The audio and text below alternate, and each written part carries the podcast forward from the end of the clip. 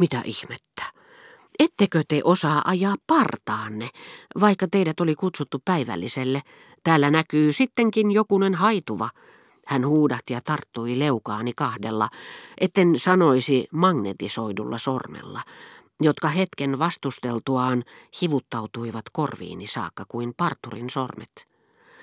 Olisihan tätä sinistä kuutamoa kovin miellyttävää ihailla buassa jonkun teidän kaltaisenne seurassa.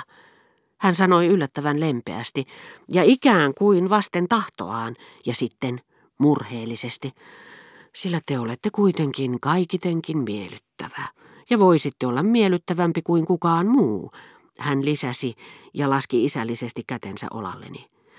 Alkuaikoina minä kyllä, totta puhuakseni, pidin teitä koko mitättömänä. Minulla oli syytä uskoa, että hän ajatteli niin vieläkin. Ei hän minun olisi tarvinnut muuta kuin muistella, miten raivokkaasti hän minulle puhui vielä puolisen tuntia aiemmin. Siitä huolimatta minulla oli sellainen tunne, että hän oli sillä hetkellä vilpitön, ja että hänen hyvä sydämensä vei voiton siitä, mitä en voinut olla pitämättä suorastaan mielipuolisena epäluulon ja omahyväisyyden puuskana. Vaunut olivat edessämme ja hän pitkitti keskustelua vieläkin. Nyt matkaan, hän huudahti yhtäkkiä, nouskaa vaunuihin. Viidessä minuutissa me olemme perillä. Ja minä sanon teille jäähyväiset, jotka päättävät siihen paikkaan ja ikiajoiksi meidän tuttavuutemme.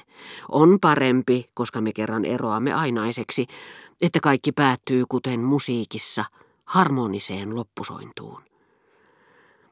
Huolimatta kaikista näistä juhlallisista vakuutuksista, että me enää koskaan tulisi tapaamaan toisiamme, olisin voinut vaikka vannoa, että Monsieur de Charlie oli pahoillaan siitä, että oli äsken menettänyt malttinsa, ja pelkäsi loukanneensa minua, niin että hän itse asiassa olisi kernaasti nähnyt minut vielä kerran. Enkä minä erehtynyt, sillä siinä sitä ollaan, hän sanoi hetken kuluttua. Olin vähällä unohtaa pääasian. Olin teidän isoäitinne muistoksi sidottanut teitä silmällä pitäen korukansiin mielenkiintoisen painoksen Madame de Sévignen teoksista. Sepä estääkin tätä tapaamista jäämästä viimeiseksi. Ei auta muu kuin lohduttautua ajattelemalla, että mutkikkaita asioita ei koskaan selvitetä yhdessä päivässä. Ajatelkaa, miten kauan Viinin kongressi kesti. Minä voin kyllä lähettää hakemaan sen, niin teitä ei tarvitse häiritä, ehdotin kohteliaasti. Ei sanaakaan enää senkin hupsu, hän vastasi tuohduksissaan. Olisihan groteskia, jos te väheksyisitte sitä mahdollista kunniaa, ja sanon mahdollista, sillä kuka sen tietää, vaikka saisitte kirjat kamaripalvelijan kädestä, että minä itse otan teidät vastaan. Hän malttoi mielensä. En mitenkään haluaisi päättää yhdessä oloamme näihin sanoihin. Ei riitasointuja, vaan harmoninen loppusointu ennen ikuista hiljaisuutta. Tuntui kuin hän olisi lähinnä omien hermojensa takia epäröinyt palata kotiinsa välittömästi kitkerien sanojensa jälkeen. Te ette siis halua tulla Bois saakka, hän sanoi minulle. Ei suinkaan kysyvästi, vaan päättäväisesti, ja niin ainakin minusta tuntui sittenkin siihen sävyyn, kuin olisi halunnut pyytää sitä minulta, mutta pelkäsi oman arvon tuntonsa saavan uuden kolauksen. No hyvä, minkä sille voi, hän sanoi viivytellen. Nyt on koittanut se hetki, jolloin, niin kuin Whistler sanoo, porvarit menevät nukkumaan. Ehkä hän yritti vedota turhamaisuuteeni ja on aika ruveta katselemaan ympärilleen. Mutta ettehän te edes tiedä, kuka on Whistler. Vaihdoin puheenaihetta ja kysyin, tiesikö hän, oliko Ienan prinsessa älykäs. Monsieur de Charlie keskeytti minut ja sanoi ylenkatseellisempaan sävyyn, mitä ikinä olin kuullut hänen käyttävän. Te puhutte nyt, hyvä herra, arvojärjestelmästä, jonka kanssa minulla ei ole mitään tekemistä. Tahitilaisilla on ehkä oma aatelistonsa, mutta tunnustan, että minä en sitä tunne. Mainitsemanne nimen minä, kummallista kyllä, satuin jokin aika sitten kuulemaan.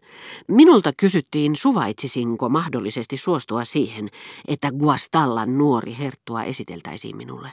Pyyntö hämmästytti minua, sillä Guastallan herttua ei totisesti tarvitse tulla esitellyksi minulle, siitä yksinkertaisesta syystä, että hän on serkkuni ja on tuntenut minut iät ajat. Hän on Parman prinsessan poika ja hyvin kasvatetun sukulaisen tavoin hän muistaa aina käydä luonani tavanomaisella uuden vuoden vierailulla. Mutta asiaa tiedusteltuani kävi ilmi, että kysymyksessä ei suinkaan ollut serkkuni, vaan nimenomaan äsken mainitsemanne henkilön poika. Koska sen nimistä prinsessaa ei ole olemassa – Tulin siihen tulokseen, että hänen täytyy olla joku köyhä raukka, joka asustaa Ienon sillan alla ja kutsuu itseään pittoreskisti Ienon prinsessaksi, samaan tapaan kuin puhutaan Jollin pantterista ja teräskuninkaasta. Mutta ei. Kysymyksessä olikin varsin varakas henkilö, jonka huonekaluja olin juuri ihailut eräässä näyttelyssä, Kauniita huonekaluja, joilla on omistajansa titteliin nähden se etu, että ne ovat aitoja. Mitä taas tähän niin sanottuun Guastallan herttuaan tulee, niin arvelin itsekseni, että hänen täytyy olla sihteerini pörssimeklari. Rahallahan saa melkein mitä vaan. Mutta ei. Itse keisari oli kuulemma nähnyt hyväksi antaa näille ihmisille arvonimen, joka nimenomaan oli jo varattu. En tiedä todistaako se vallanhimoa, tietämättömyyttä vai huumorintajua, mutta sen tiedän, että hän teki katalan tempun näille ihmisille, joista tuli väärinkäyttäjiä vastoin tahtoaan. Mutta valistamaan en teitä näissä asioissa pysty. Minun asiantuntemukseni rajoittuu Faubourg Saint-Germainiin, mistä te kyllä löydätte, jos vain onnistutte saamaan sopivan oppaan, Courvoisieiden ja Galardonien keskeltä vanhoja kummajaisia, jotka tuntuvat tulevan suoraan Balzakin teoksista ja huvittaisivat teitä suuresti. Tätä kaikkea ei tietenkään voi verratakaan Germantin ruhtinattareen ja hänen loistoonsa, mutta ilman minua ja minun taikasanaani hänen asumuksensa pysyy teiltä suljettuna. Onko Germantin ruhtinattaren talo tosiaankin niin erinomaisen kaunis? Erinomaisen kaunis?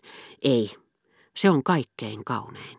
Ruhtinattaren itsensä jälkeen tietenkin – No onko Germantin ruhtinatar sitten suuremmoisempi kuin Germantin herttuatar?